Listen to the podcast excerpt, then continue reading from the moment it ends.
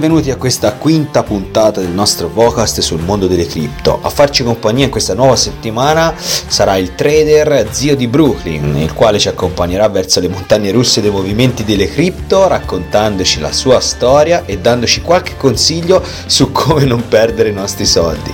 Tratteremo anche il white paper di Chief Kit, che sembra essere il nuovo Amazon decentralizzato, che intende rivoluzionare il mercato delle vendite online.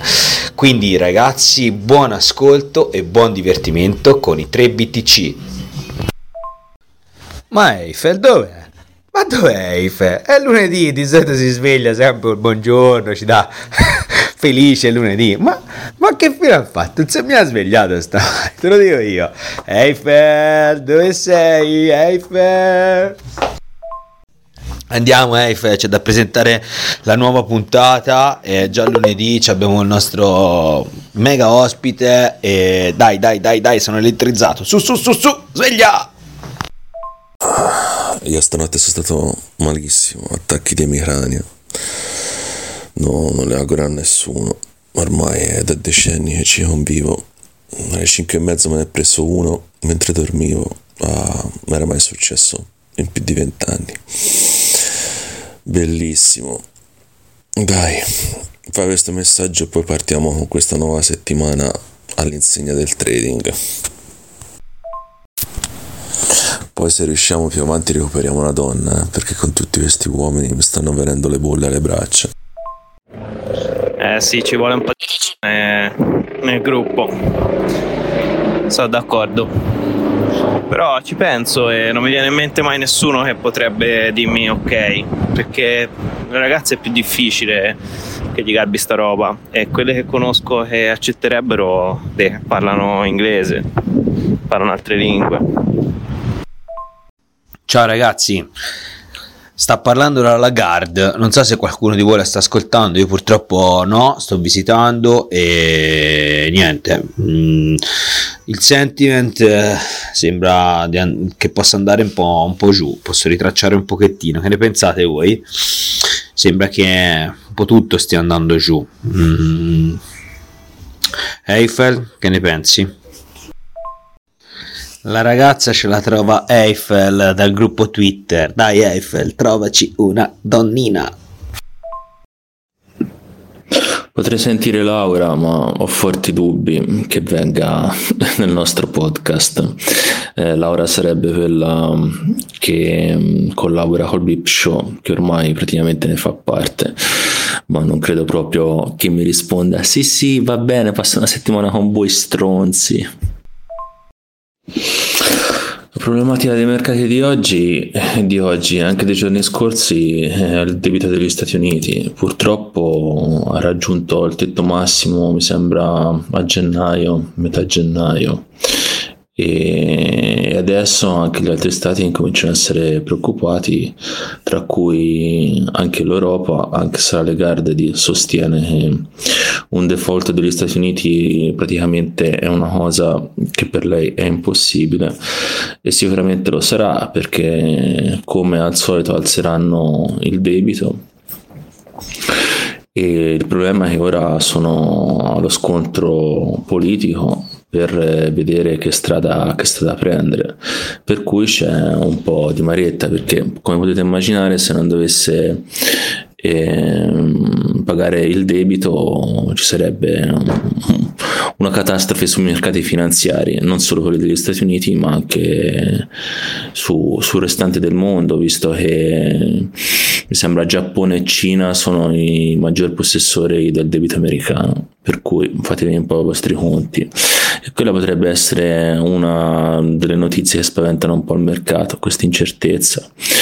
E poi peraltro non ho sentito niente di particolare.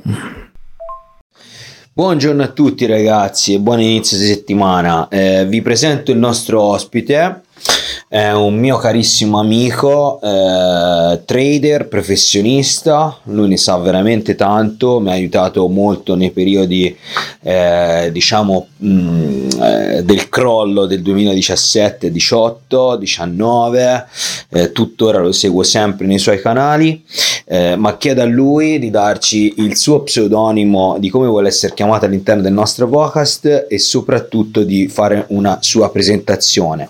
Per cui Caro, mi raccomando, presentati al nostro pubblico e ci sentiamo presto. Avete sentito la notizia che Shaquille O'Neal ha ricevuto una lettera legale perché per le sue relazioni con FTX? Perché a quanto pare ha fatto pubblicità FTX e come aver fatto pubblicità a uno schema fraudolento e gli hanno recapitato la lettera. e dice che per tre mesi ha cercato di evitare di ricevere questa lettera e sono riusciti alla fine a recapitargliela. Pensa a te. Oggi mi voglio leggere un po' il protocollo, quello fatto dal CEO di Paxful e vediamo se riesco a fare un riassuntino giornata. Uh, bellissima notizia. Questa settimana abbiamo un trader, benissimo. Ho già pronte, diciamo, un centinaio di domande da fargli.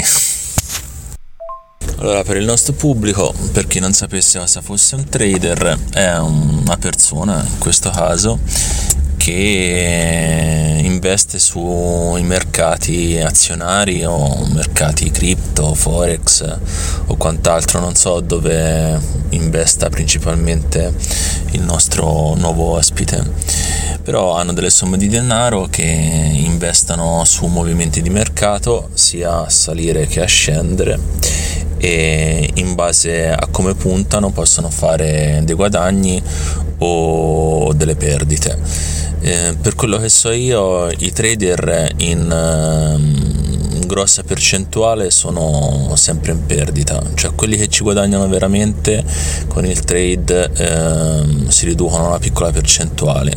Poi non so se il nostro ospite confermerà questa cosa o meno, ma il fare trade non è affatto semplice e, e in più io credo che sia anche molto stressante perché bisogna seguire mercati H24, non, non ci si può permettere di lasciare i trade liberi, altrimenti si rischia di fare grosse perdite.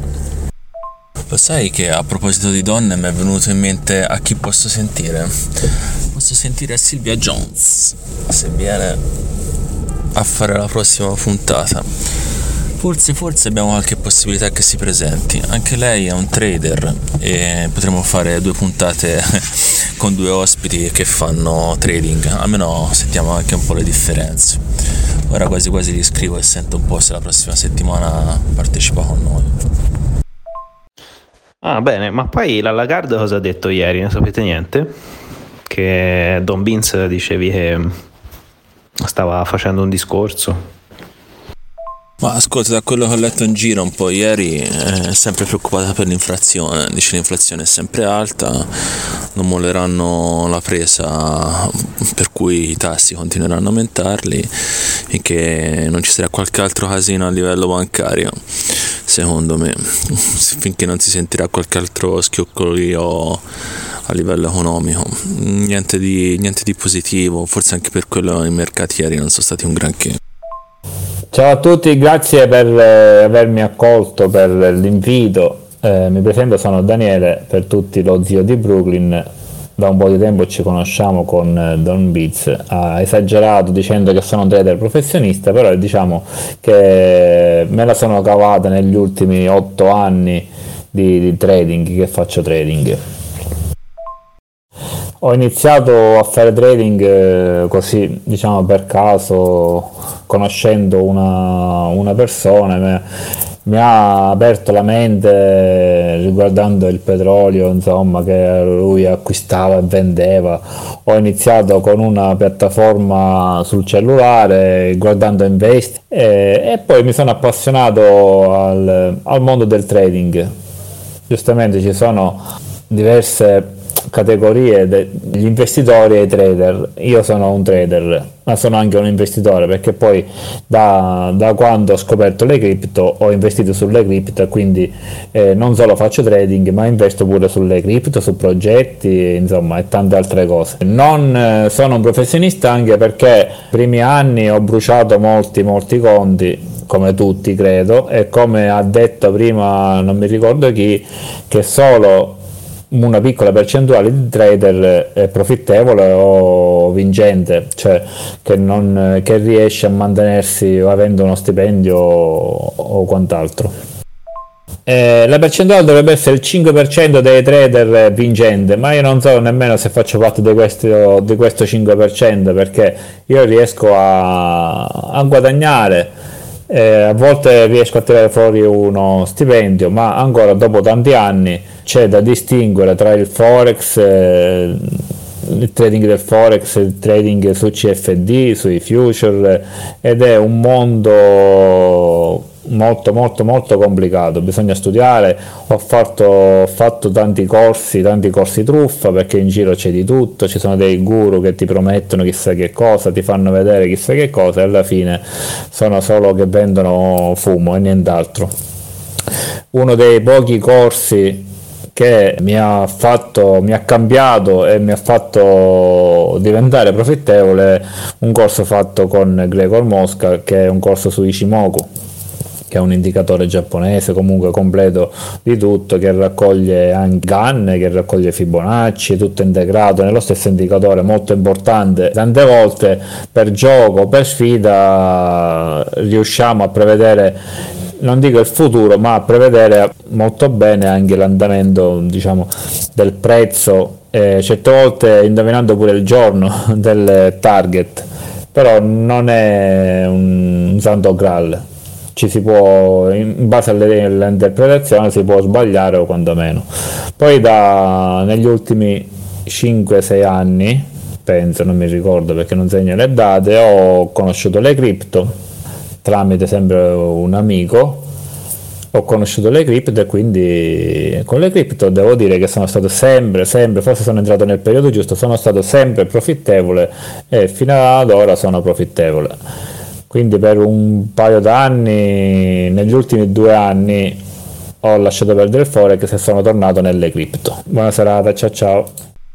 Ciao zio di Brooklyn, io sono Eiffel, piacere di conoscerti. Spero che passerai una buona settimana in nostra compagnia a parlare di cripto e trading. Spero che ci passerai un po' della tua esperienza, delle tue vicissitudini in questo mondo che non è affatto facile per chi possa pensare invece che è un mondo fatto solo di ottimi investimenti.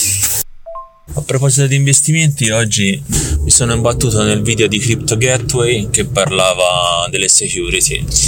E fra cui ci aveva infilato anche Algorand che praticamente è la SEC credo l'abbia classificata come security.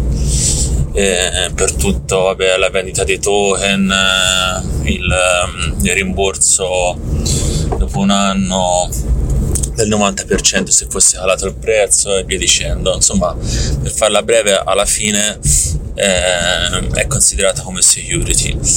E questo un po' mi, mi preoccupa perché se dovesse essere veramente così, eh, tutte queste coin eh, che vengono considerate in questo modo eh, verranno tagliate fuori dal mercato americano e venendo tagliate fuori dal mercato americano non avranno più accesso a quella moltitudine di fondi eh, che la banca americana stampa, stampa dollari, come ben sappiamo. Eh, secondo me è una cosa da pensarci un po' sopra, eh, non tanto per Algorand, ma tanto per tutte le altre cripto del settore.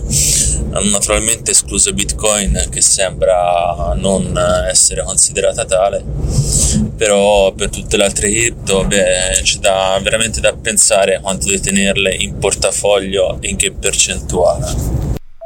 Questo potrebbe anche in un prossimo futuro diminuire un bull market eh, fatto di alt potrebbe spingere maggiormente il prezzo, si potrebbe vedere una dominance che negli altri bull market di Bitcoin non c'è stata. Potrebbe essere un, una mega sorpresa questo nuovo bull market, sempre che ci sia. Che ne pensate?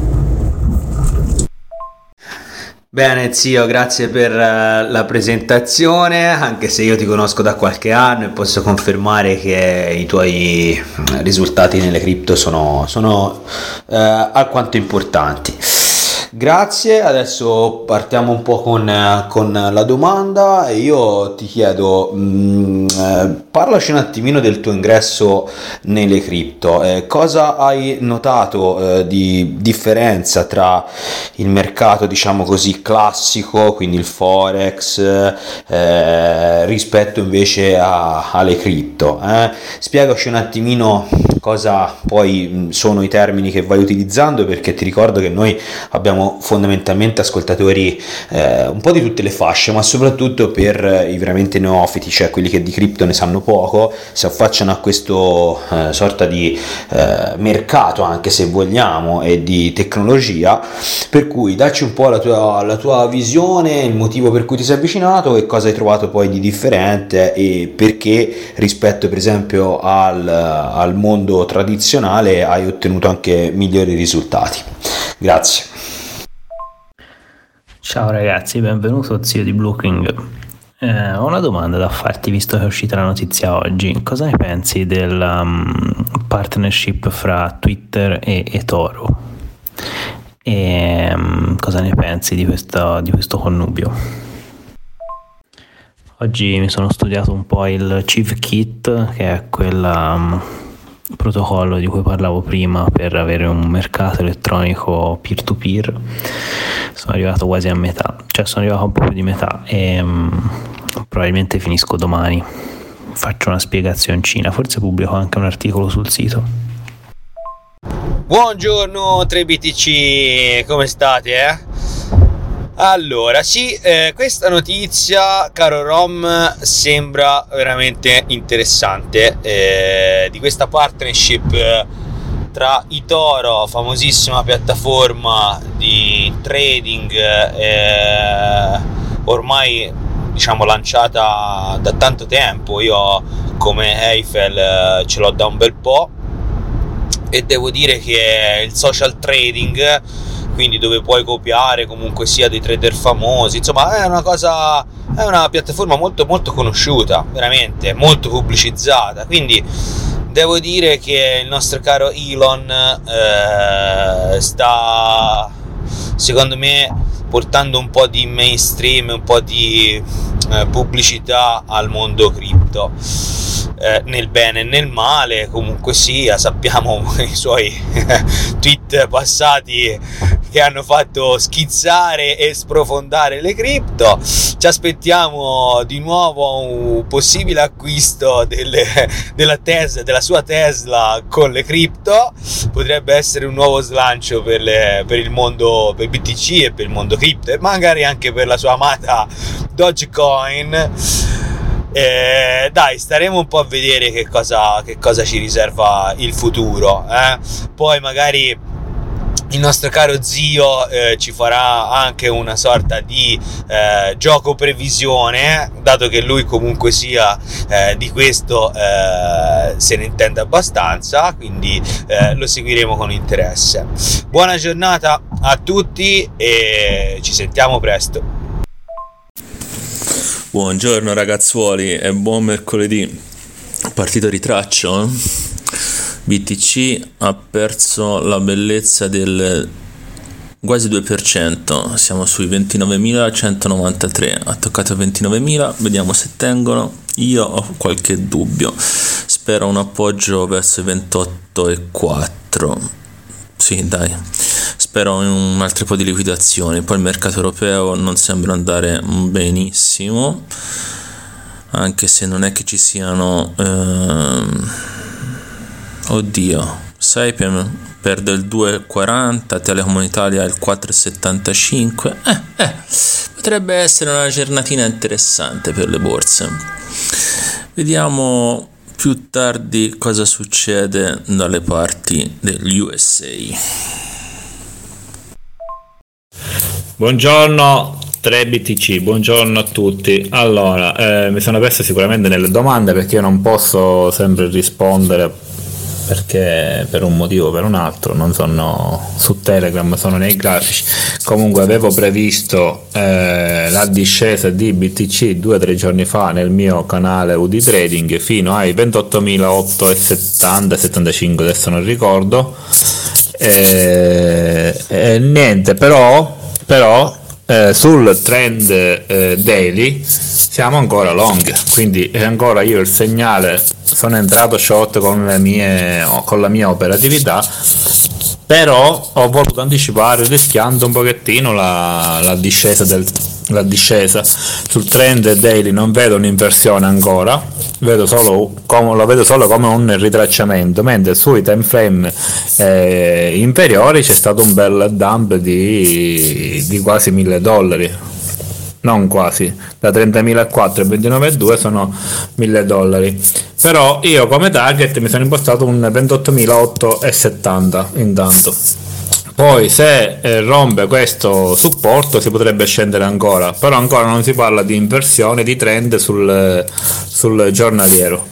Sul giornaliero siamo ancora in un trend long nella secondo me bull run che è partita i primi di gennaio a inizio, a inizio anno, è partita da, dai 16.000 e 5 eh, siamo a, ai 29.000 ha fatto quasi un 100% quasi il doppio. Quindi eh, questo qua come c'è stato anche altre volte per me adesso è un ritracciamento del trend del trend daily. Quindi vediamo. Poi certo rompendo il supporto 28,8 eh, i prossimi sono a 27 e poi ci sarà il famoso 25,4 che è il mio target di lungo termine però se non trovo altre conferme nel trend daily non entrerò eh, non, non, entrerò ancora a rafforzare la mia operatività short ma resterò flat per il lungo periodo diciamo no? quindi per il breve adesso sono short fino ai 28,870 eh, per quanto riguarda ieri vi dicevo che non sono tanto ottimista per quello che sta succedendo per via dell'inflazione e tutto e anche sui future io oh, sono shortista. Ho operato sul future dell'SP 500 short da ieri sera ed è sceso.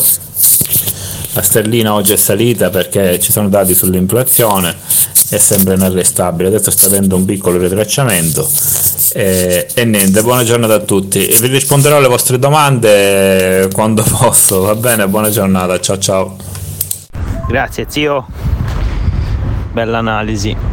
Io avevo puntato sul Caltanissetta e sta vincendo a quanto pare contro la Juve. Quando sembrava che Bitcoin dovesse esplodere avevo messo 10 euro short giusto così per giocare sai quando si fanno le scommesse sul calcio per divertimento. E a quanto pare il Caltanissetta sta vincendo.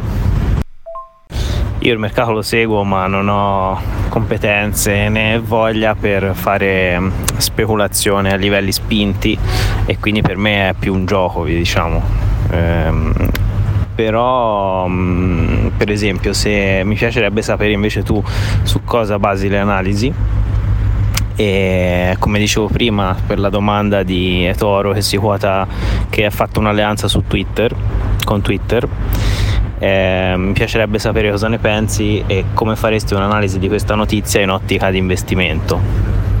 Chiaramente noi non diamo consigli finanziari quindi per noi è una chiacchiera e anche se ne discutiamo analiticamente non è da prendere come un consiglio finanziario. Allora, per quanto riguarda eh, le mie analisi, io mi baso sempre sul, eh, sull'indicatore Ichimoku che ho studiato, che conosco bene da anni, quindi in base anche a un'analisi tecnica posso vedere dove ci sono dei punti di possibili target da raggiungere e quindi eh, mi creo una come dire se io vedo un supporto che deve essere preso, io mi creo una posizione short fino a quando non va a prendere quel supporto lì. E...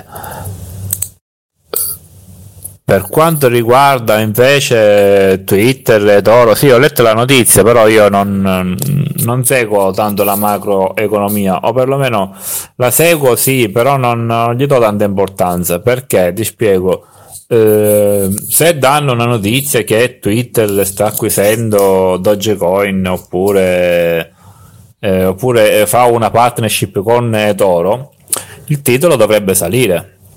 Ok, però eh, quando esce la notizia eh, c'è qualcuno dietro che già questa notizia la sa. E quindi a meno che non ci sia un insider trading eh, la notizia è stata già scontata. Cioè il, il titolo è già salito. Sì, alla, mm, alla fuoriuscita della notizia ci potrebbe essere anche un, eh, un rialzo del, del, dell'azionario, eh, però poi magari dopo fa il contrario di quello che dovrebbe fare. È così come tutte le altre cose. Bitcoin eh, va long, creano un po' di FOMO e poi quando vedono che la gente entra incominciano a shortare bitcoin fregando tutti gli altri perché il mercato è fatto da compratori e da venditori uno dei due deve vincere e l'altro perde infatti, eh, infatti oggi Twitter penso che sta perdendo il 6% addirittura non so se su un uh, exchange è stato delistato però io sto vedendo qua prezzo 1000 ad azione penso e sta scendendo del 6%, quindi eh, le notizie lasciano il tempo che trovano.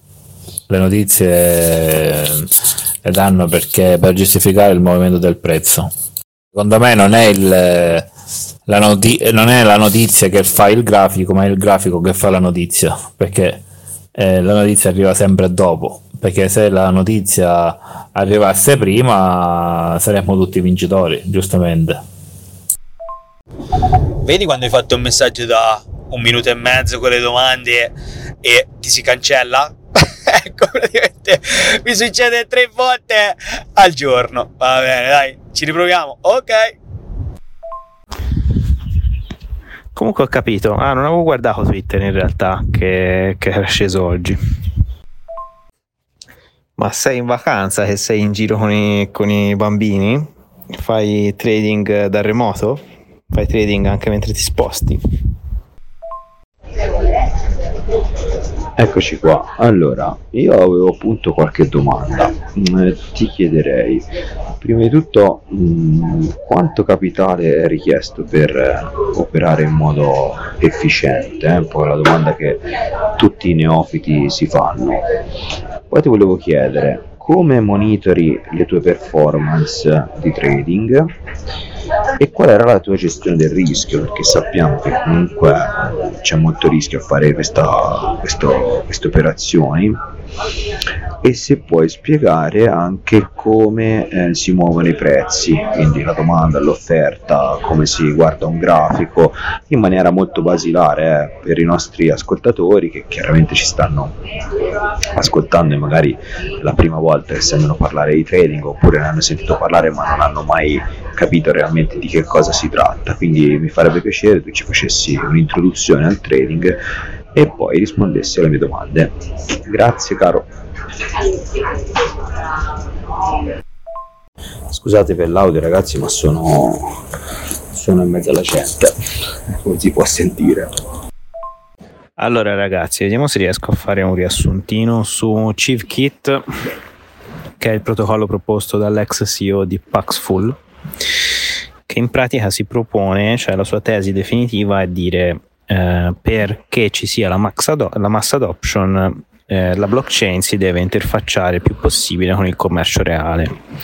E per fare questo mh, mm, vi do questo protocollo questo secondo me è il modo migliore di fare questa cosa. In pratica co- come funziona? Ci sono tre fasi allora la prima fase è la disseminazione quindi chi vuole vendere qualcosa quindi fare un'offerta manda un messaggio a tutti quei um, nodi che si occupano di fare da bacheca, da bacheca digitale.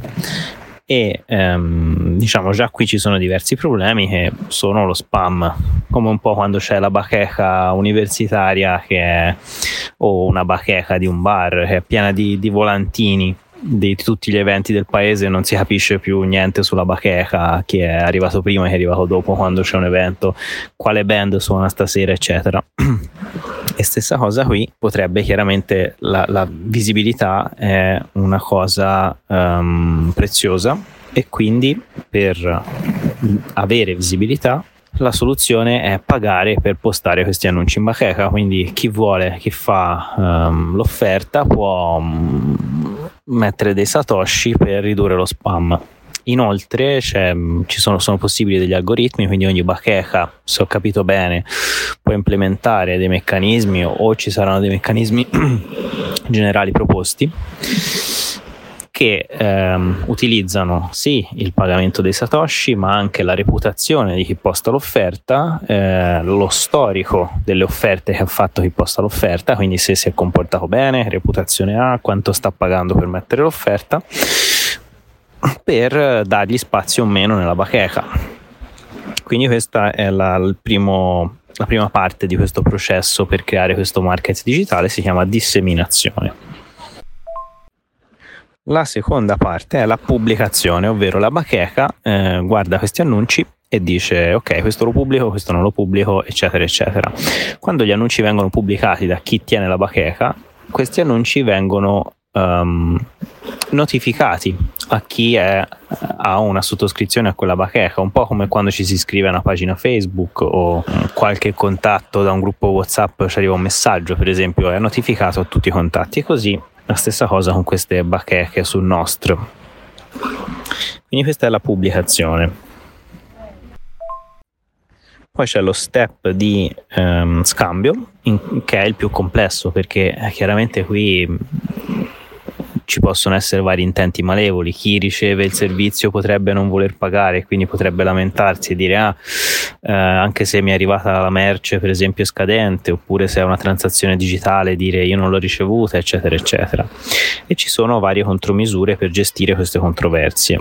Quindi chiaramente il caso d'uso più semplice è quello di scambio valuta, che sia di criptovaluta o anche di valuta digitale, perché grazie agli Oracle, che ricordiamo sono eh, delle applicazioni su blockchain che si interfacciano con dati reali, è possibile avere le informazioni uh, su quello che succede, quindi per esempio se qualcuno spedisce un pacco è possibile sapere se questo pacco è stato spedito ed è arrivato.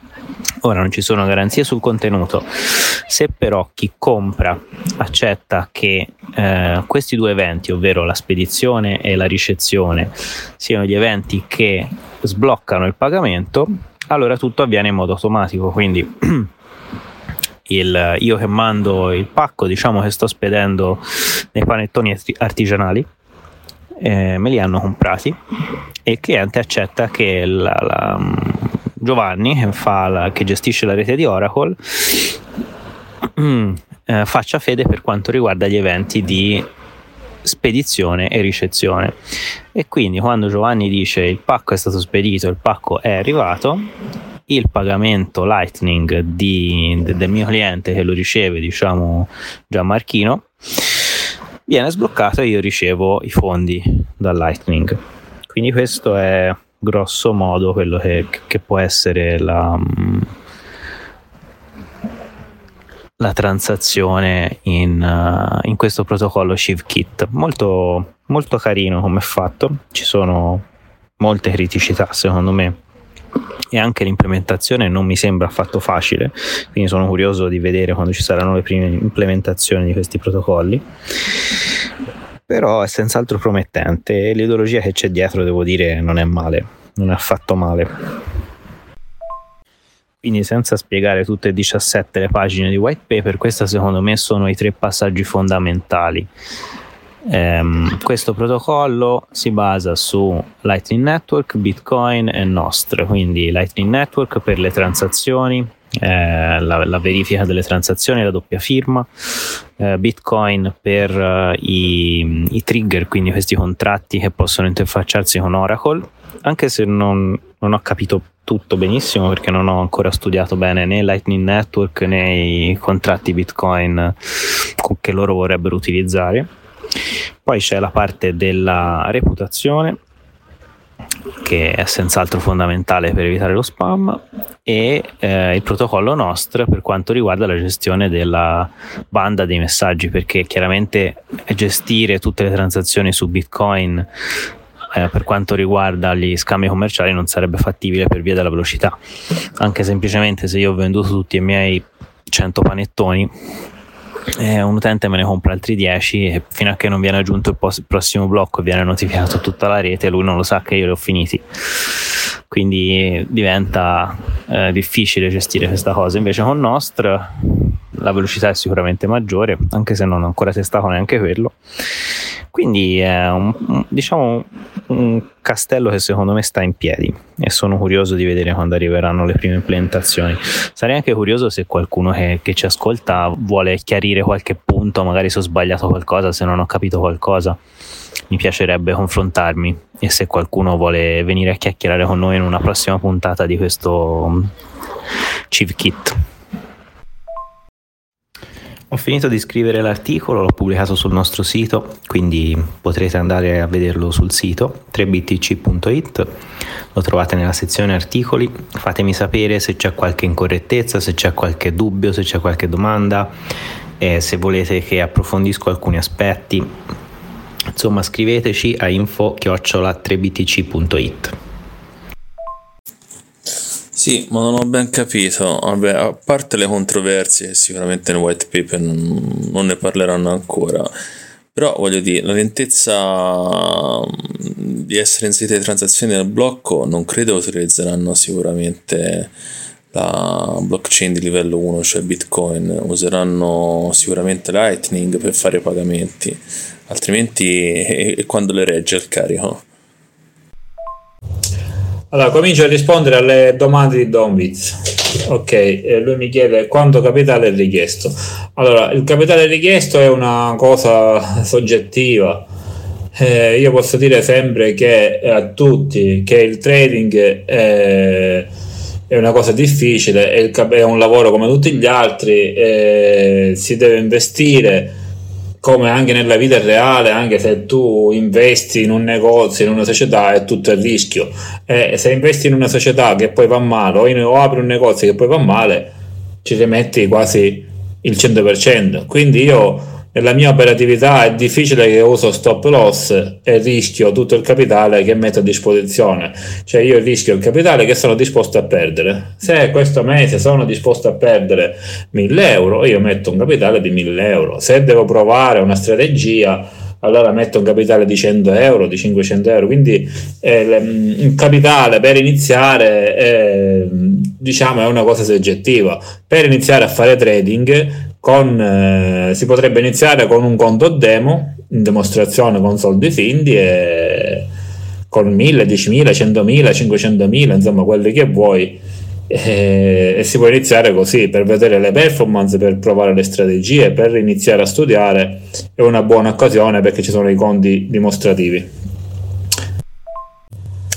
E alla domanda di Mm, cosa guardo per fare training? Cioè, io mi alzo la mattina alle 9 già sono davanti ai grafici fino alla sera perché mi piace stare davanti ai grafici, non perché c'è bisogno di stare 10-12 ore davanti ai grafici. È un lavoro, mi piace farlo, eh, guardo i grafici che sono formati da candele perché io uso un grafico a candele eh, di colore verde o impostato i compratori di colore rosso sono i venditori.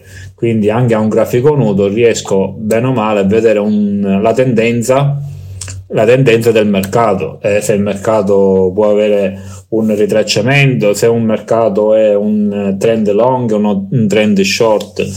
Poi il trading è molto complesso anche perché esiste, esistono esistono dei robot che eh, ti lavorano, ti fanno trading in automatico. Eh, ci sono vari linguaggi di programmazione, è una cosa molto complessa. Comunque io guardo un sacco di, di grafici dove io eh, soprattutto ho investito, ad esempio, nella sterlina, nel bitcoin, negli indici. Eh, azionario non, non, non, faccio azionario perché eh, preferisco investire nelle cripto che sono molto più volatili perché a me piace piace l'emozione piace l'emozione quindi appunto preferisco avere un, un asset volatile non stare lì fermo ad aspettare quindi preferisco qualcosa che si muove velocemente anche a fine giornata io ho la mia operatività posso chiudere a fine giornata oppure posso tenere una posizione aperta per molti giorni. Dipende dalla mia operatività in quel momento e su quel eh, specifico asset. Per quanto riguarda Paxful eh, non mi ricordo un amico me lo fece conoscere eh, alla fine non è difficile però ci sono troppi scam, troppi nigeriani, insomma non è una cosa facile, mi hanno bloccato, mi hanno bloccato la PayPal eh, perché ho fatto una transazione, poi c'era un nigeriano dall'altra parte e mi ha rifiutato come merce non ricevuta quindi poi ho lasciato perdere, però ci ha tirato un bel po' di soldini perché Paxful, eh, come voi sapete, non so se lo conoscete, eh, puoi vendere tu ai bitcoin eh, insomma a delle persone a un prezzo più alto a delle persone anche che non vogliono rimanere anonimi. Però non ci tornerei perché ci sono troppi nigeriani e non va bene.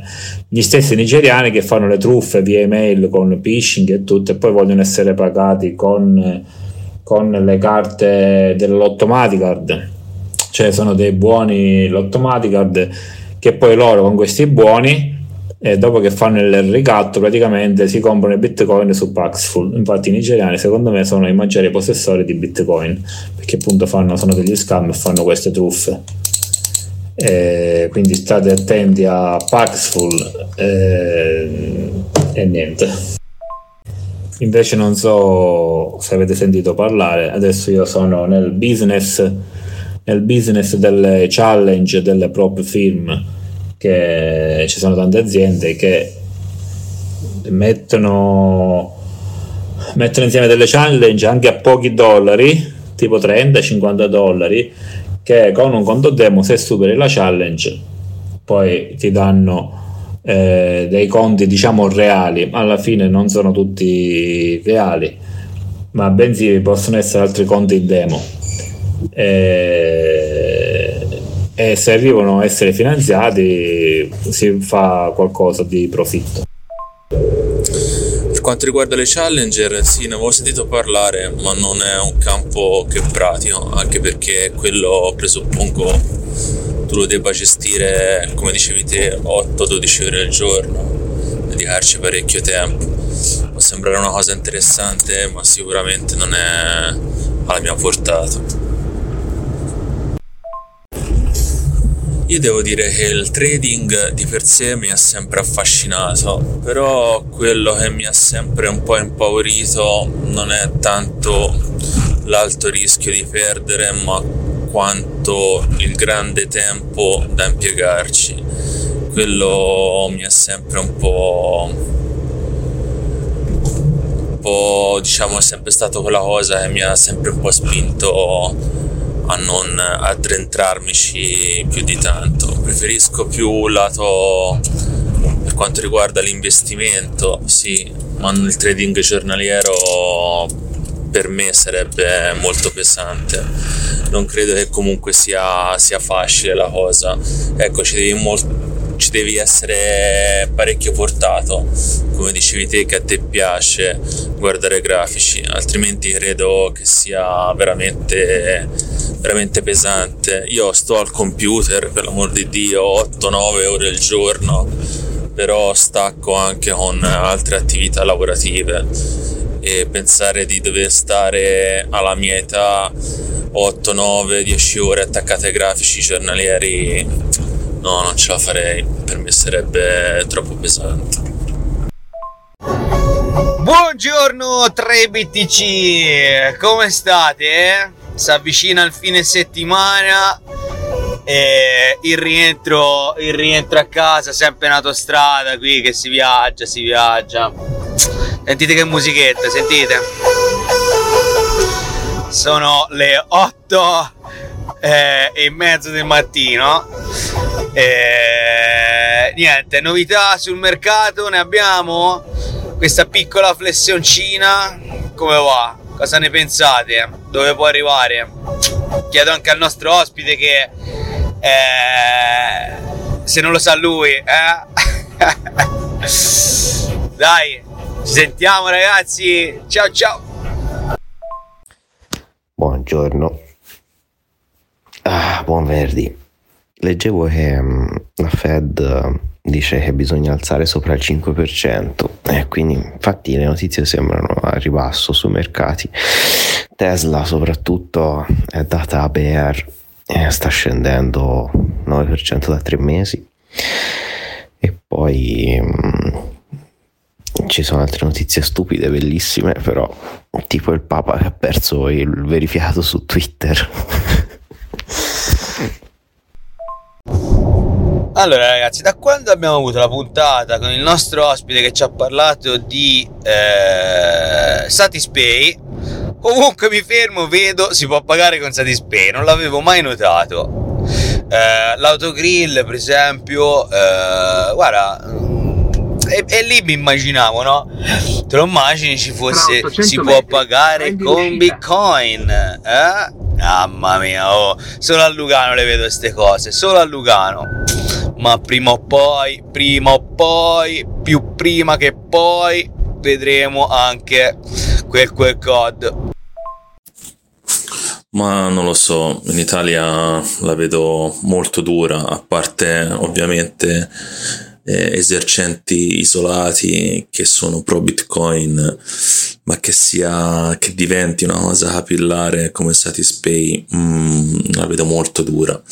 Anche perché comunque Satispay ha un marketing dietro e poi è comunque diciamo tra virgolette legalizzata, cioè nel senso spinta a livello, a livello normativo. Bitcoin eh, nei prossimi anni molto probabilmente sarà il diavolo sulla terra, visto da parte degli stati, per cui la vedo molto dura, molto molto, però sognare non nuoce. Ma io per quanto riguarda il prezzo di Bitcoin me l'aspettavo sui 28.000, per ora siamo lì. Ehm, niente toglie che possa scendere ancora. Eh, le condizioni economiche attuali non sono buone. Eh, richieste di disoccupazione per gli Stati Uniti sono in aumento. Eh, c'è questo spettro del 5% di aumento dei tassi e non si sa se aumenteranno oltre più c'è una possibile recessione, più normative pesanti da parte del USA rispetto alle cripto, eh, Coinbase che vuole andare via dagli Stati Uniti. Insomma, diciamo che come fine settimana non c'è male, però da per come la vedo io non, eh, questa discesa non durerà a lungo a differenza di come può pensare Don Vince che si ritorna a 12.000 per l'ennesima volta Ah, mi dimenticavo del piccolo tetto del debito degli Stati Uniti, anche quello piccolo spettro nell'armadio. O magari si va giù perché ieri è stato approvato il MICA e il TFR. C'è ancora da guardarlo, sarà il caso di darci un occhio. Allora, per chi non lo sapesse, il MICA è la legge denominata Market and Crypto Asset che dovrebbe regolamentare, dovrebbe, regolamenterà le attività che offrono servizi in criptovalute, mentre il TFR è il Transfer of Funds, che è la normativa sull'antiriciclaggio e l'antiterrorismo. Mica è stato votato con 517 voti favorevoli e 38 contrari, mentre il TFR 529 favorevoli e 29 contrari. No ragazzi, delusione totale, sono stato su Twitter e il Papa c'ha sempre la spuntina verificato. Che delusione, erano fake news. Eiffel, Eiffel, i 12.000, i 12.000. No, ragazzi, vabbè, i 12.000 chiaramente sono un miraggio, eh, è più una speranza che una realtà in questo momento, però Ecco, quello che vedo io e che ti ho sempre detto e che ho sempre sostenuto è che una bella capata, e per capata intendo magari anche a ritestare i 18, a ritestare i 19, a ritestare i 20, che comunque non sarebbe male, eh? Po' per speranza, ripeto, per poter incrementare la mia posizione, eh, diciamo così, proprio da, da holder, cioè da, da detentore proprio de, de, dell'oro digitale. E un po' perché comunque anche a livello se vogliamo su grafico eh, settimanale, insomma grafici mensili, eccetera, ci potrebbe stare, ci potrebbe stare. Eh, poi vedremo eh, se sarà così o non sarà così. Bitcoin purtroppo eh, è difficilmente prevedibile. e quindi dai, vediamo, vediamo, solo il futuro ce lo dice. Quest'anno sarà un anno spettacolare per, e comunque emozionante, spettacolare nel senso emozionante a prescindere. Eh, io dico che tutto sommato già è stato spettacolare e che possa magari eh, durante l'estate o a fine estate fino a, a, a Natale eh, darci veramente delle soddisfazioni. Detto questo, niente ragazzi, eh, mi sembra che le cose di cui parlare non manchino in questo fine settimana. Ragazzi, sapete che non so se abbiamo fatto un disclaimer o qualcosa del genere, dato che noi lo facciamo ogni due minuti, lo ribadisco, non prendeteci alla lettera, non prendeteci sul serio, non fate operazioni perché stimolati dal nostro Vocast, assolutamente, assolutamente, state attenti, è un mercato complicato, l'abbiamo detto milioni di volte e continueremo a dirlo all'infinito, quindi valutate bene, eh, siate disposti a mettere su questo mercato quello che siete disposti a perdere, perché veramente è così. Quindi eh, state molto attenti, continuate a seguirci, mi raccomando, ricordo il nostro sito internet che è www.3 numero btc.it e la nostra email che è info mail info chiocciola 3btc.it ciao a tutti. Visto che ah, così per scherzo stiamo affrontando questo ritracciamento e quindi piccolo, questa piccola flessione del prezzo di eh, bitcoin e avendo all'interno un trader volevo chiedere al nostro zio zio eh, non facendo un, un, un, discorso chiaramente giornaliero, ma bensì una visione un pochettino più a lungo periodo, eh, penso che anche i nostri ascoltatori siano abbastanza interessati un po' a quello che potrebbe, ripeto, potrebbe, non sono consigli finanziari, fare eh, Bitcoin eh, con tutte queste problematiche che eh, Eiffel ci ha appena descritto. Ti chiedo dove mh, mm, vedi, mh, insomma, quale potrebbe essere secondo te, zio, l'andamento di Bitcoin nelle prossime settimane o mesi o magari fino a fine anno? Eh? Vediamo un attimino se uh, è in linea con uh, il mio o il pensiero di Eiffel o di Romme o dei nostri ascoltatori, magari qualcuno che ci sta seguendo. Grazie caro. Volevo ricollegarmi al discorso di Eiffel sull'approvazione del MICA. Eh, notizia di poco fa, sembra che Ripple sia Continua desideroso. 99 km. Sembra desideroso di stabilire e crescere nel mercato europeo, tant'è che il, eh, la dirigente di Ripple, eh, Susan Friedman, ha praticamente elogiato l'approccio eh, progressivo del, della UE, ok? Alla regolamentazione delle criptomonete. Criptovolete, monete, criptomonete e ha espresso il suo apprezzamento per le misure normative sensate dell'UE e ha evidenziato l'entusiasmo di Ripple di stabilirsi e crescere nel mercato europeo. Questa è una delle ultime eh, notizie prese direttamente da Wobi Notizie e eh, quindi sembra che Ripple sia abbastanza interessata eh, ad espandersi sul mercato europeo. Dato che non ne abbiamo mai parlato e dato che Ripple è un po' eh, quella moneta che eh, i criptomaniaci odiano, chiederei un pochino a Eiffel e Rom, dato che sono i tecnici, di spiegare ai nostri ascoltatori che cos'è Ripple, come funziona e qual è la differenza sostanziale con eh, Bitcoin e altre eh, criptomonete. Oggi sono scatenato, raga. Eh, datemi un po' un, un, podcast da ascoltarmi interessante che avete già ascoltato, per favore, che sto viaggiando e ho, ho, bisogno di un podcast. Ho bisogno di un podcast. Eh, ditemi qualcosa che avete già ascoltato che vale veramente la pena di ascoltare. Eh? un po' come il nostro podcast, cioè un qualcosa di ganzo, un qualcosa di divertente e qualcosa di utile.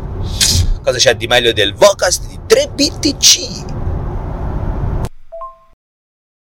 Don De, eh, in italiano cosa c'è? C'è il VIP Show, c'è Vito, eh, poi ci sono dei post- podcast divertenti, c'è Brodo di, dei The Pills, è nuovo, uscito da poco, ci sono quelli bellissimi di Barbero, il podcast di Alessandro Barbero, quello storico, è bellissimo.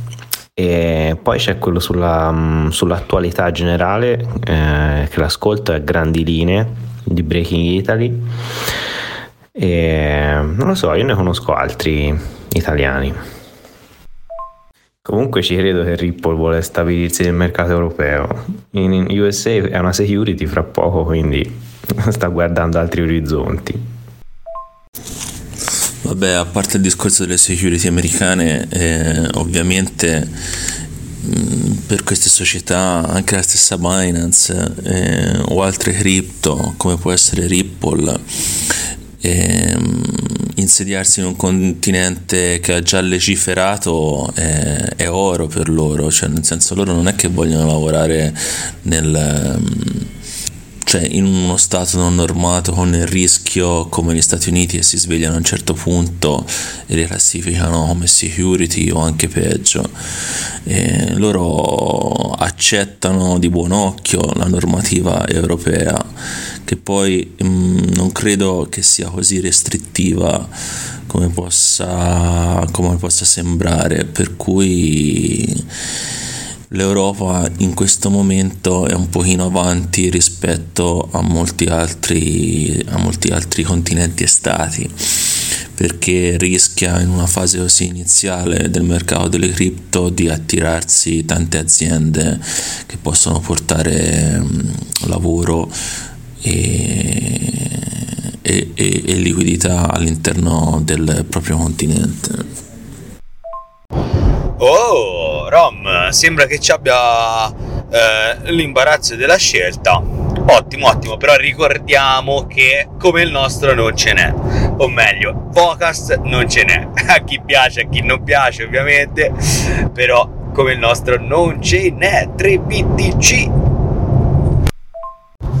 allora, comunque, queste security a me mi stanno sulle palle, a prescindere, perché, cioè, mi dovete spiegare il motivo per cui hanno messo un nome come security, ok, che a casa mia mi dà sicurezza, ok, mi, mi dà tranquillità, a qualcosa che praticamente viene definito come il diavolo, cioè, mi dovete spiegare, cioè, anche questo, cioè, scusate la parola, anzi, cancellatela la parola, mi dovete spiegare per quale motivo queste eh, security eh, vengono nominate security, ma mettiamo in security così la gente capisce che non è sicuro. Cioè, mi, mi sono veramente strano, mi dà quasi fastidio. Mi spiegate perché si chiamano security un qualcosa che di sicuro non è per loro, ovviamente. Per me sì, ma per loro no.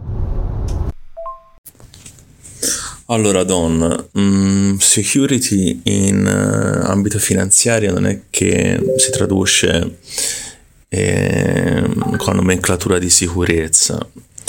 Security in ambito finanziario eh, sta per titolo, ok? Titolo come se fosse un'azione, un'obbligazione, un ETF e via discorrendo e il punto che loro eh, l'assimilano come security è perché negli Stati Uniti eh, la negoziazione di questi titoli è regolamentata e monitorata dalla SEC per eh, proteggere gli investitori e loro praticamente mh, chi è soggetto chi è classificato come, come titolo come security deve praticamente seguire mh, determinata normativa che ora non mi ricordo qual è comunque è una sono delle linee demandate dalla SEC altrimenti se non fanno questo eh, le società in essere potrebbero incorrere in, in contenziosi con, con la SEC tipo quello che sta vivendo da anni la stessa Ripple ok? Che è classificata come security come titolo negli Stati Uniti è in causa con, eh, con, la SEC. Poi loro, da quello che mi ricordo io, eh, hanno un po' mm, un particolare schema per identificare le security eh, che riguardano tipo se c'è un investimento in denaro, eh, se c'è una joint venture, eh, se c'è un'aspettativa di profitto e poi se praticamente i guadagni che te ottieni li ottieni eh, attraverso il lavoro di qualcun altro e non il tuo. Per cui diciamo che questi sono quattro punti principali per cui la SEC attacca l'etichetta di security o in italiano titolo ok? Titolo in italiano fa capire meglio alle persone cosa sono le security, giusto perché siamo più abituati a sentirne parlare nella nostra bellissima Italia. Eh, trovo eh, diciamo un argomento da trattare proprio questo qua cioè non capisco a parte vabbè eh, la nostra cara Meloni che eh, ha inserito il fatto che non si può fra un po' più parlare inglese in Italia vabbè ma anche queste sono cose che non tratterei. No, ma dico, mi suona strano, cioè qualcuno mi dà una risposta, sto dicendo una cazzata, perché cioè, sinceramente a me dà veramente fastidio sapere che eh, parlo di un qualcosa con un termine che sembra quasi, come dire, ah, bello, e poi dopo vai a scoprire che invece è esattamente il contrario, cioè non vogliono, quindi ce la trovo veramente una, una minchiata pazzesca. Allora, l'aspetto importante di Ripple secondo me è che è stata una delle prime cripto alternative a BTC a uscire e che è stata centralizzata fin dall'inizio e c'è una compagnia dietro e vuole essere una criptovaluta centralizzata, si propone di ehm, fare, dare questi pagamenti eh, a livello mondiale, chiaramente perché essendo una blockchain non ha limitazioni in quel senso di, di confini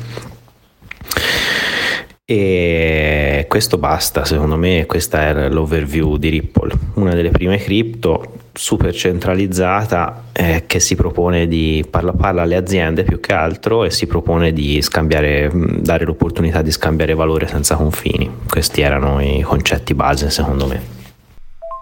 Grazie, eh, grazie eh, Eiffel, eh, mi hai chiarito un po' eh, il concetto, eh, rimane comunque eh, da italiano appunto un nome, un nome anche come titolo, appunto come titolo, security che mi hai spiegato, non lo trovo comunque sia rimango, faccio come Rom, rimango della mia idea e quindi mi fa cagare. Ah cavolo, vedete, eh, ci siamo dimenticati di chiederlo al nostro ospite eh, della puntata dell'euro digitale eh, che trattava appunto un po' la visione delle banche eccetera come mai non hanno preso eh, Ripple eh, neanche diciamo lontanamente come blockchain e eh, moneta d'appoggio, eh, cosa che ricordo nel 2017 insomma che se ne parlava molto, no? si parlava della moneta, delle banche, bla bla bla, invece diciamo che ultimamente non ho più sentito parlare. Eh, spieghiamo un attimo ai nostri ospiti perché in quel momento si parlava un po' del, di Ripple così vicina a Goldman Sachs, vi ricordo, insomma vicina un po' a, a, all'ambiente bancario, tant'è che era considerata proprio eh, lo, lo, la feccia, la feccia delle criptomonete, eh, da cui i massimalisti BTC stavano alla larga, raccomandavano di starci alla larga, eccetera, eccetera, eccetera. Ecco, ma io vorrei appunto sapere, eh, mi ricordo che comunque a quel tempo, ma ripeto, si parla ormai di anni fa, per raccontare un po' di storia ai nostri ascoltatori sul, sul, su quello che abbiamo vissuto, era anche una delle blockchain abbastanza rapide, con le fee bassissime, vi ricordate? Eh, poi vabbè, dopo ne sono nate altre, insomma, sono venute eh, sicuramente eh, eh, criptomonete più performanti anche a livello proprio di blockchain e quindi di eh, ma ce lo spiegate voi cosa. Eh, quindi niente eh, veramente mi è dispiaciuto mi è venuto a mente ora eh, Alessandro mi sembra si chiamava eh, magari gli mandiamo, gli mandiamo un'email se ci vuole fare un audio eh, lo inseriamo Beh, allora Ripple, perché si parlava di Ripple e banche? Perché effettivamente Ripple è utilizzato da, da, diverse, da, diverse, da diverse banche, tipo Unicredit, eh, stessa American Express eh, o Santander. Eh, ce ne sono parecchie di banche che utilizzano il circuito di Ripple per passarsi valore a fee molto, molto basse o per gestire degli asset e monitorare gli stessi asset sulla chain di Ripple. Ah, tra l'altro oggi è venerdì, quindi ieri è uscito il Bip Show, ora me l'ascolto. Come tiratura di moneta sono 100 miliardi, ok? Che vengono distribuiti tramite questa OneCoin, che è praticamente la società, e non attraverso tramite il mining, come può essere per Bitcoin, per cui le distribuiscono loro. Ecco, una cosa interessante che stavo leggendo un articolo recente e parla di open source, il codice, ma a me mi torna strano. Io, da quello che mi ricordavo io, non era un codice aperto. E poi una cosa abbastanza significativa è che eh, praticamente eh, la rete Ripple voleva girare il sistema SWIFT, che praticamente è quel sistema con cui le banche tra i vari stati si scambiano valore attraverso bonifici e per cui diciamo che Ripple è nata per questo, ecco perché è sempre stata messa in mezzo alle, alle banche, sempre attribuita al sistema bancario. Grazie Eiffel, mi hai lanciato un assist, un assist per eh, una domanda, eh, più che altro eh, sempre per l'ascoltatore, io faccio un po' la parte dell'ascoltatore. E, ehm, la, eh, la, circolazione, quindi la total supply, come l'hai chiamata tu, no? eh, la, la, tiratura massima della moneta, ecco, quella è una cosa importante eh, da spiegare, soprattutto in ottica di eh, prezzo. Eh? Ora stavolta però ritorno un attimino al King, al re, a BTC. Ecco, ehm, cioè, voglio che i nostri ascoltatori abbiano chiaro il motivo per cui eh, Bitcoin ha questo valore e perché è un valore crescente negli anni e perché secondo noi, quindi attenzione, secondo i tre BTC, eh, Bitcoin si apprezzerà nel tempo, quindi da qui a 100 anni acquisterà sempre comunque sia valore. Eh, c'è un motivo, c'è un motivo per questo, quindi per la sua tiratura limitata, che è di 21 milioni, ok? E chiaramente eh, ad oggi si pensa che non siano neanche più quei 21 milioni, ma che siano ridimensionati a un numero, un numero eh, generico eh, intorno ai eh, Eiffel, aiutami, ma credo che sia intorno ai 18 eh, milioni e mezzo, 19, eh, eh, quindi mh, e magari potrebbe essere che nel prossimo futuro siano anche meno. a cosa è dovuto questo? È dovuto sicuramente alla perdita delle chiavi private, soprattutto nell'età iniziale, quando veramente con eh, Bitcoin ci si comprava una pizza con 10.000 Bitcoin. Immaginate a quel tempo le persone praticamente Bitcoin valeva niente, per cui chissà quante persone magari l'hanno comprato, anche se non era semplice comprarlo, quindi magari eh, io sono uno di quelli che non ce l'ha fatta a comprarlo, però ecco, mh, immaginate quante persone magari con dei portafogli con 10.000 o 100.000 bitcoin abbiano perso smarrito le chiavi private e eh, sono lì fermi fermi. Quindi portafogli quindi indirizzi eh, fermi eh, che non hanno più eseguito transazioni si pensa che siano perduti. Chissà che un domani possano essere recuperati non lo so magari da, dagli stati o da qualche ente o da qualche società o da qualche hacker chi lo sa. Eh, detto questo, ecco appunto la tiratura, quindi la tiratura massima e il valore praticamente degli scambi, quindi di noi, noi inteso come persone o enti o società, diamo il prezzo di Bitcoin. E quindi la, la, la scarsità, ma penso che ormai lo sapete, mh, mm, la scarsità sugli exchange, perché Eiffel ce l'ha spiegato mille volte, quindi stanno sempre diminuendo sugli exchange, danno praticamente un prezzo sempre maggiore quindi io voglio comprare ma non troverò sul mercato quindi il prezzo acquisterà acquisterà valore e quindi acquisterò sempre un prezzo maggiore. Ecco questo è un po' spiegato in carattere molto semplice Eiffel sicuramente potrà aggiungere qualche cosa su questo però mi faceva piacere eh, ricollegarmi e questo assist eh, me, l'ha, me, l'ha, me l'ha servito allora, mm, uno dei motivi per cui il valore di Bitcoin in dollari si apprezza è per la sua scarsità. Ovviamente se fosse un asset, cioè un bene, un asset che non interesserebbe a nessuno, anche se fosse scarso, eh, questo non porterebbe ad aumentare il suo valore, perché se abbiamo eh, due stessi oggetti con le stesse tipologie e non interessano a nessuno, non è perché ce ne abbiamo solo due questi abbiano chissà quale valore, ci vuole ovviamente un, una domanda e una scarsità. Più aumenta la domanda e più il bene è scarso e più il suo prezzo sicuramente tenderà ad aumentare.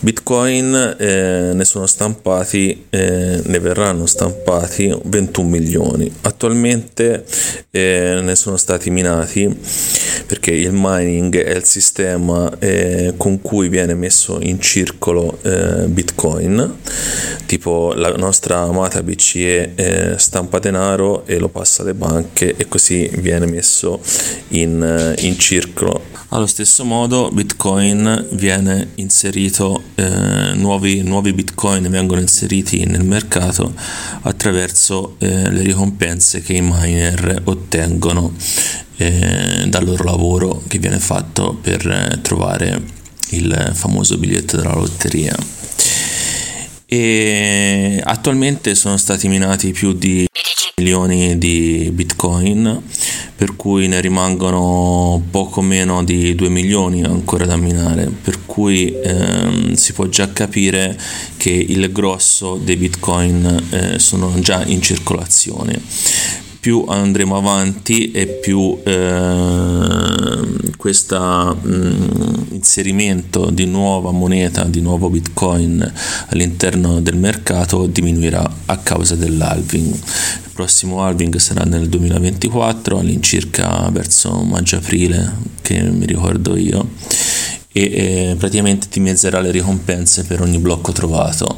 Attualmente eh, mi sembra che vengano dati all'incirca 6 bitcoin a blocco e dopo l'halving che avviene ogni 4 anni verranno distribuiti 3 bitcoin a blocco per cui questo fa capire che ci sarà un notevole rallentamento dell'inserimento di Bitcoin all'interno del mercato. Ovviamente eh, però già la gran maggior parte è stata, è stata praticamente minata. Però il punto qual è? Quello che faceva un po' presente Don Beans, che all'inizio questo bitcoin eh, non aveva valore, ok? Valeva pochi dollari, per cui non avendo valore eh, le persone non tendevano ad averne particolare cura. E, siccome come sappiamo questi bitcoin risiedono nei nostri wallet, che sono i portafogli dove vengono accumulati i nostri SAT e ogni portafoglio è costituito da delle chiavi private ok o attualmente dei seed a oggi sono state fatte delle ricerche che eh, riportano un, circa un 4 milioni di bitcoin eh, persi. Eh, per cui se si fa il conto ora siamo su un po' superiori a 19 milioni prodotti e ne leviamo 4 si va a 15 milioni.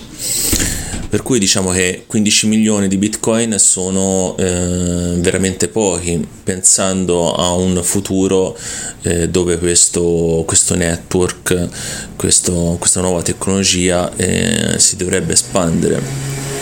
Visto che siamo una popolazione di quasi 8 miliardi di abitanti e in teoria eh, ovviamente il prezzo di bitcoin dovrebbe andare a salire. Ovviamente se salirà anche l'interesse di questo. Per cui il punto qual è? Il punto fondamentale è che ad esempio quando sono entrato in questo mondo bitcoin all'incirca valeva un centinaio di dollari. E io già in quel periodo ehm, pensavo che fossero un, uh, un, sacco di soldi per una criptomoneta, per, un, per qualcosa di così tecnologico, così aleatorio che pensava di arrivare chissà dove. In realtà poi negli anni ho sempre visto ad aumentare il prezzo di Bitcoin, anche se non eh, mi rendevo conto eh, dell'effettivo valore che stava, eh, che stava prendendo il, l'ecosistema Bitcoin, la moneta di Bitcoin e quanto altro anche a livello sociale. Fino ad arrivare ad oggi che all'incirca un Bitcoin vale 30.000 dollari e anche oggi dico, mamma mia quanti soldi vale Bitcoin. In realtà, pensando al passato, molto probabilmente fra una decina di anni eh, il prezzo di Bitcoin sarà molto molto più alto di quello di oggi. E guarderò indietro dicendo hmm, come valeva poco Bitcoin dieci anni fa? Magari se compravo qualche SAT eh, in più era meglio anche perché ipoteticamente Bitcoin fra io penso entro il 2030 eh, non sarà più acquistabile un intero bitcoin. Questo sicuramente dalla maggior parte di, di noi del, de, dei paesi occidentali perché probabilmente arriverà a un prezzo talmente alto che non sarà più possibile per la maggior parte delle persone accumularne un intero sono stati minati poco più di 19 milioni di bitcoin. Eh, grazie, grazie Eiffel per questa bella spiegazione. Eh, volevo aggiungere, dato che eh, questi eh, numeri eh, possono in qualche maniera, eh, tra virgolette, anche spaventare le persone, no? Dice, vabbè, non potrò mai avere un bitcoin, allora tanto vale non... Cioè, ormai, no? chi non può metterci più 100-200 dollari diceva che, che, me lo compra a fare ormai il treno è passato eh, in realtà no ragazzi perché come abbiamo detto ma ci tenevo veramente a eh, a ridirlo, eh, Bitcoin possiede nel suo codice 8 decimali, quindi 8 zeri, quindi 1,00008 volte. E, e quindi mh, i Satoshi, appunto, che abbiamo spiegato e che ha menzionato di nuovo danno in sostanza la possibilità di frazionamento del valore del singolo bitcoin quindi qualora foste interessati anche semplicemente a mettere una gola doll sul mercato eh, ovviamente è eh, ironica la cosa perché rischiate di pagare più le fee di exchange che non, che non di quello che vi arriva in Satoshi però se supponiamo volete mettere 10 euro eh, in bitcoin eh, sappiate che al prezzo attuale avrete tot Satoshi che in un futuro potrebbero come ampiamente spiegato da Eiffel potrebbero avere un valore nettamente superiore al prezzo eh, che li avete pagati oggi. Questo un attimino per, per eh, rispiegare e concludere un attimo l'argomento.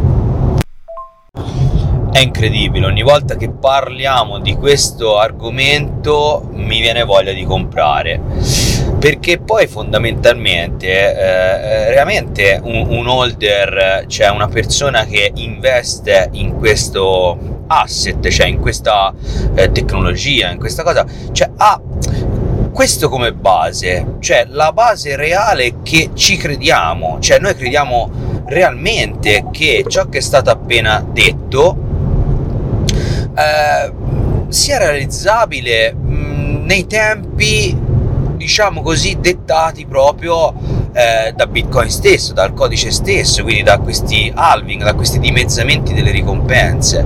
Quindi eh, nonostante tutto, in mezzo al percorso che dovrà fare Bitcoin, quindi di alti e bassi, di trader che eh, speculano sul prezzo, eh, eccetera, però sarà per forza di cose, a meno che non venga spenta la luce, ma questo è un problema catastrofico veramente, cioè sarà inevitabile per noi che eh, Bitcoin possa seguire la linea tracciata, linea tracciata che ad oggi, ripetiamo, rispetto a qualche anno fa, ha anche un pregresso, quindi un passato sul quale tendenzialmente anche i trader, quelli diciamo più eh, di lungo periodo, quindi che fanno movimentazioni magari poche durante l'anno, poi se ci vuoi spiegare qualcosa al nostro ospite di come si suddividono i trader, magari ci fa anche un piacere, però ecco, cioè, tendenzialmente il, eh, il percorso di Bitcoin nel lungo periodo è inevitabile, quindi questo è un po' quello che ci fa sempre e comunque sia mettere da parte un pochettino della nostra liquidità, dei nostri guadagni, del nostro eh, futuro in questa tecnologia. E sulle ali dell'entusiasmo odierno vi dico che sono appena uscito da un eh, chiamiamolo ristorante o comunque sia ostaria perché così si chiama al Fidenza Village dove ho caricato la macchina e ho mangiato un tris di tortelli che erano la fine del mondo. Quindi ringrazio veramente questa regione perché siamo veramente forti, avete veramente eh, un'arte culinaria eccezionale. Eh, come un po' tutte le parti, noi siamo toscani, per cui non abbiamo eh, niente di che invidiare dei nostri prodotti, ma veramente qui ho mangiato benissimo. Quindi grazie, grazie tante, grazie tante. Eh, erano speciali, veramente specialissimi. Peccato, peccato che non si è potuto pagare in bitcoin, se no ero ancora più contento. Lo so, se pensi con queste prospettive qui, con questa tiratura della moneta, 21 milioni, che poi alla fine so 17 milioni, forse sono anche meno, ogni volta che se ne parla viene sempre la voglia di di acquistarne di più o comunque di acquistarne perché ti senti un po' come se tu stessi perdendo qualcosa. Vai praticamente subito a un FOMO, hai paura di rimanere fuori, però come dici spesso anche te, il tempo per entrare c'è sempre, non è quello il problema, è solo, è solo un po' entrare nella mentalità perché Bitcoin alla fine è proprio come se fosse un sistema finanziario completamente diverso e purtroppo anche noi ci siamo all'interno del sistema spesso e volentieri si vede solo il lato speculativo e in realtà quella è una minima parte. Comunque, a parte questo, la gente non è ancora pronta a Bitcoin. Per il mio punto di vista è questo. Io ho parlato con tante persone che non conoscono le cripto, non conoscono Bitcoin e fanno molta, molta, molta fatica a capire il concetto. Ma non tanto per quanto riguarda la difficoltà della tecnologia, proprio per quanto riguarda il concetto di una moneta diversa da quella che può essere l'euro o il dollaro non, non viene compreso per cui c'è ancora tanto tempo. Vero vero assolutamente assolutamente eh, di persone avvezze ai, agli investimenti comunque ne conto veramente poche anche tra noi giovani, tra noi coetanei, eh, i giovani non ne parliamo, non sanno neanche che cosa e come si muovono i mercati e questo secondo me è un grosso problema, però evidentemente è voluto che non venga insegnata a scuola questa cosa, eh, quindi a maggior ragione eh, la tecnologia che ci sta dietro Bitcoin e lo stesso investimento rischioso ma comunque sia eh, interessante come cerchiamo di descrivere noi, è quasi utopia che venga assimilato no? da, da, da, dal mainstream. È anche vero però che eh, attualmente gli investitori in generale nel mondo su 8 miliardi non sono, non sono così pochi, quindi la presa di coscienza di questi investitori e il continuo ingresso di questi fondi di investimento, investitori, persone normali e l'avvicinamento alle criptomonete fa ben sperare. Detto questo è ovvio che eh, in questo momento, oggi specialmente, abbiamo, abbiamo, siamo stati molto, molto eh, in FOMO appunto, mentre Bitcoin oltretutto sta scendendo.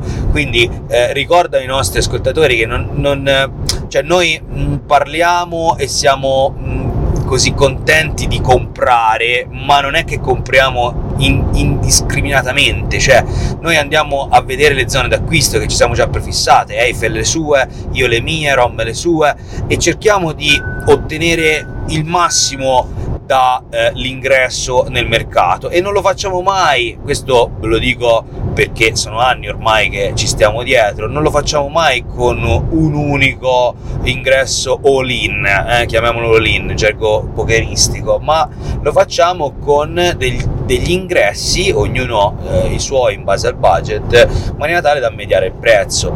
Eh, mh, Eiffel qualche puntata fa o qualche audio fa ci ha parlato del PAC, quindi del piano di accumulo, ecco quello penso sia il migliore in assoluto che un neofita possa fare, quindi andare a comprare eh, 10 euro, 100 euro settimanalmente, giornalmente, mensilmente, annualmente, però di sicuro si assicura un prezzo medio.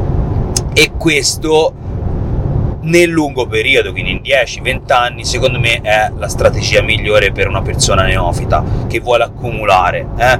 non che voglia speculare. Attenzione, abbiamo un trader qua e lui opera giornalmente, settimanalmente su varie cose, ma lo sa fare perché il mercato, attenzione, cioè le fluttuazioni rapide sono veramente incredibili rispetto ai mercati tradizionali che fanno l'1-2% quando lo fanno, cioè qui si parla di percentuali molto più alte, quindi eh, veramente venite mangiati in un nanosecondo e non sapete veramente come, come proteggervi, lo fanno apposta giustamente, cioè loro mangiano sulle persone che non lo sanno fare e loro accumulano, cioè loro inteso come persone professioniste, quindi trader professionisti. Ciao a tutti, buongiorno. Allora, io per quello che vedo io, il Bitcoin eh, ha fatto un ritracciamento che è partito dal 30.000, 30.000 dollari, cui ho anticipato qualche giorno prima, tipo due giorni fa, entrando short verso i 29.008 e eh, prevedo che almeno arriva fino a 27.360 con il prezzo di Coinbase per poi ritracciare un po' sui 28.008 ma per metà maggio lo vedo io verso i 25.000 e 8 25.350 quindi per adesso lo vedo così. Poi il ritracciamento comunque considerato della bull run che è partita a gennaio quindi magari a fine anno vedremo bitcoin verso i 40.000 boh che ne so per ascoltare i vostri audio non ho sentito la scossa di terremoto che c'è stata due minuti fa. Boia, boia, ma no, cioè, non l'hai sentita nel senso che non si è sentita? No, spiegacelo perché se, se la sentivi scappavi. Comunque spero che non sia successo niente di che, ora mi fai preoccupare.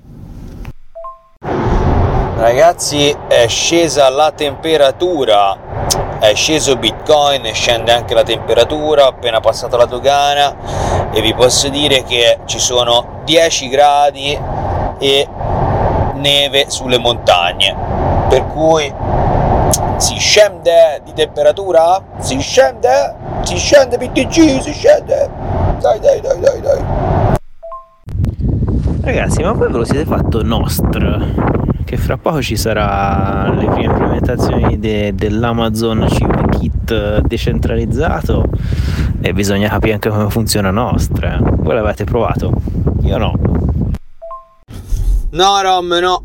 Io non mi ci sono mai avvicinato, non l'ho fatto, però concordo che probabilmente sarebbe proprio il caso di, di buttarci un occhio.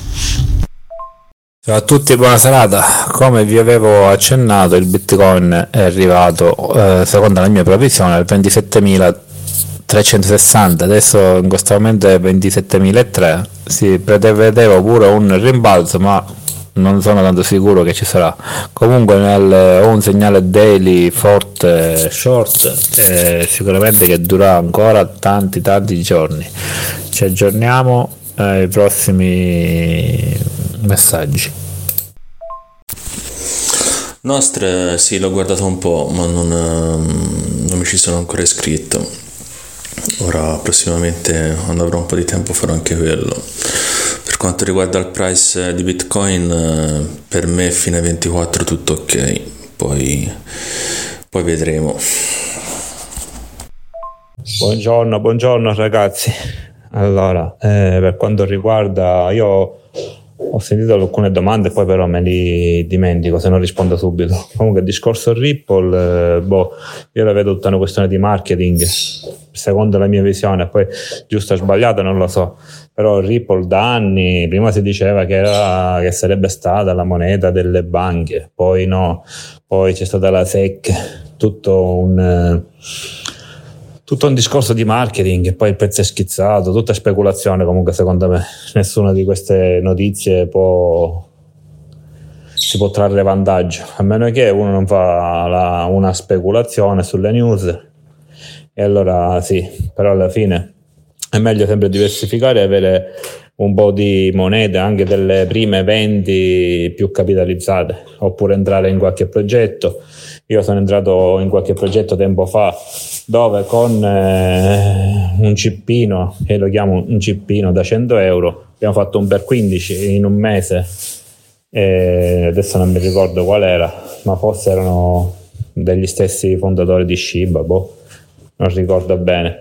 Comunque anche Shiba stesso, dopo qualche anno, ha fatto una speculazione enorme e poi alla fine è ritornato, è ritornato di nuovo a, valori bassi. Ora vediamo. Questo, questa discesa del bitcoin comunque che se non si ferma a 25.008 potrebbe essere un'inversione di trend quindi ce lo ritroveremo ancora più basso.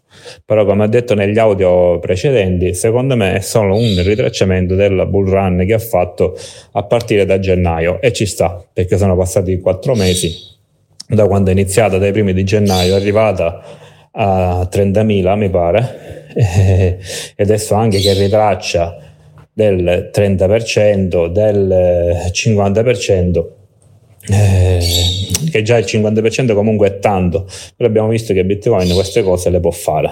Quando ha fatto un cambio trend ha perso anche l'80% in, in un anno. Adesso non mi ricordo quanto è stato, però da, da 60.000 ce lo siamo ritrovati a 5.000, 6.000, 8.000, quindi non è tutto tutta una, una previsione insomma, che non è certa in base a questo mercato. Quello che posso dire è che prendiamoci il momento. A me dispiace non essere uscito in USDT quando l'anno scorso, insomma, quando è stato che Bitcoin era 60.000, ho tirato fuori solo qualche cosa e poi sono rientrato più basso. Adesso aspetto la prossima bull run che magari Bitcoin arriva a 50-60 mila, vediamo per fine anno, credo, se questo è un ritracciamento. Ma se questo non è un ritracciamento ce lo ritroveremo anche a 20.000. Buongiorno a tutti, è stato un piacere essere qua questa settimana con voi per il vostro bellissimo podcast. Ringrazio in particolare Don Biz che mi ha invitato e niente, complimenti ancora per il vostro podcast. Andate avanti così, che è una cosa anche molto utile per tutti. è davvero davvero molto interessante perché si parla un po' di tutto. Buona giornata e buon proseguimento di programma. Ciao a tutti. Grazie mille a Tezzi di Brooklyn, grazie per la tua compagnia, per eh, tue, la tua esperienza e tue, mm, i tuoi consigli per quanto riguarda il trading. Spero ci rincontreremo presto. Un abbraccione. Grazie, grazie tante zio per eh, i tuoi consigli, per eh, il tuo tempo che ci hai dedicato e ci sentiamo presto, eh? mi raccomando. Ciao ciao! Grazie zio per aver passato questa settimana con noi, sono contento che sei stato bene. A presto. Eccoci ragazzi, anche questa settimana è volata via. Abbiamo concluso la nostra puntata, ringrazio ancora il nostro ospite. Eh, vi voglio già anticipare che la prossima puntata sarà una puntata veramente interessante per cui ci sentiamo presto. Un saluto a tutti da Don Beans, Eiffel e Rom e mi raccomando seguiteci e andate sul nostro sito. Ciao ancora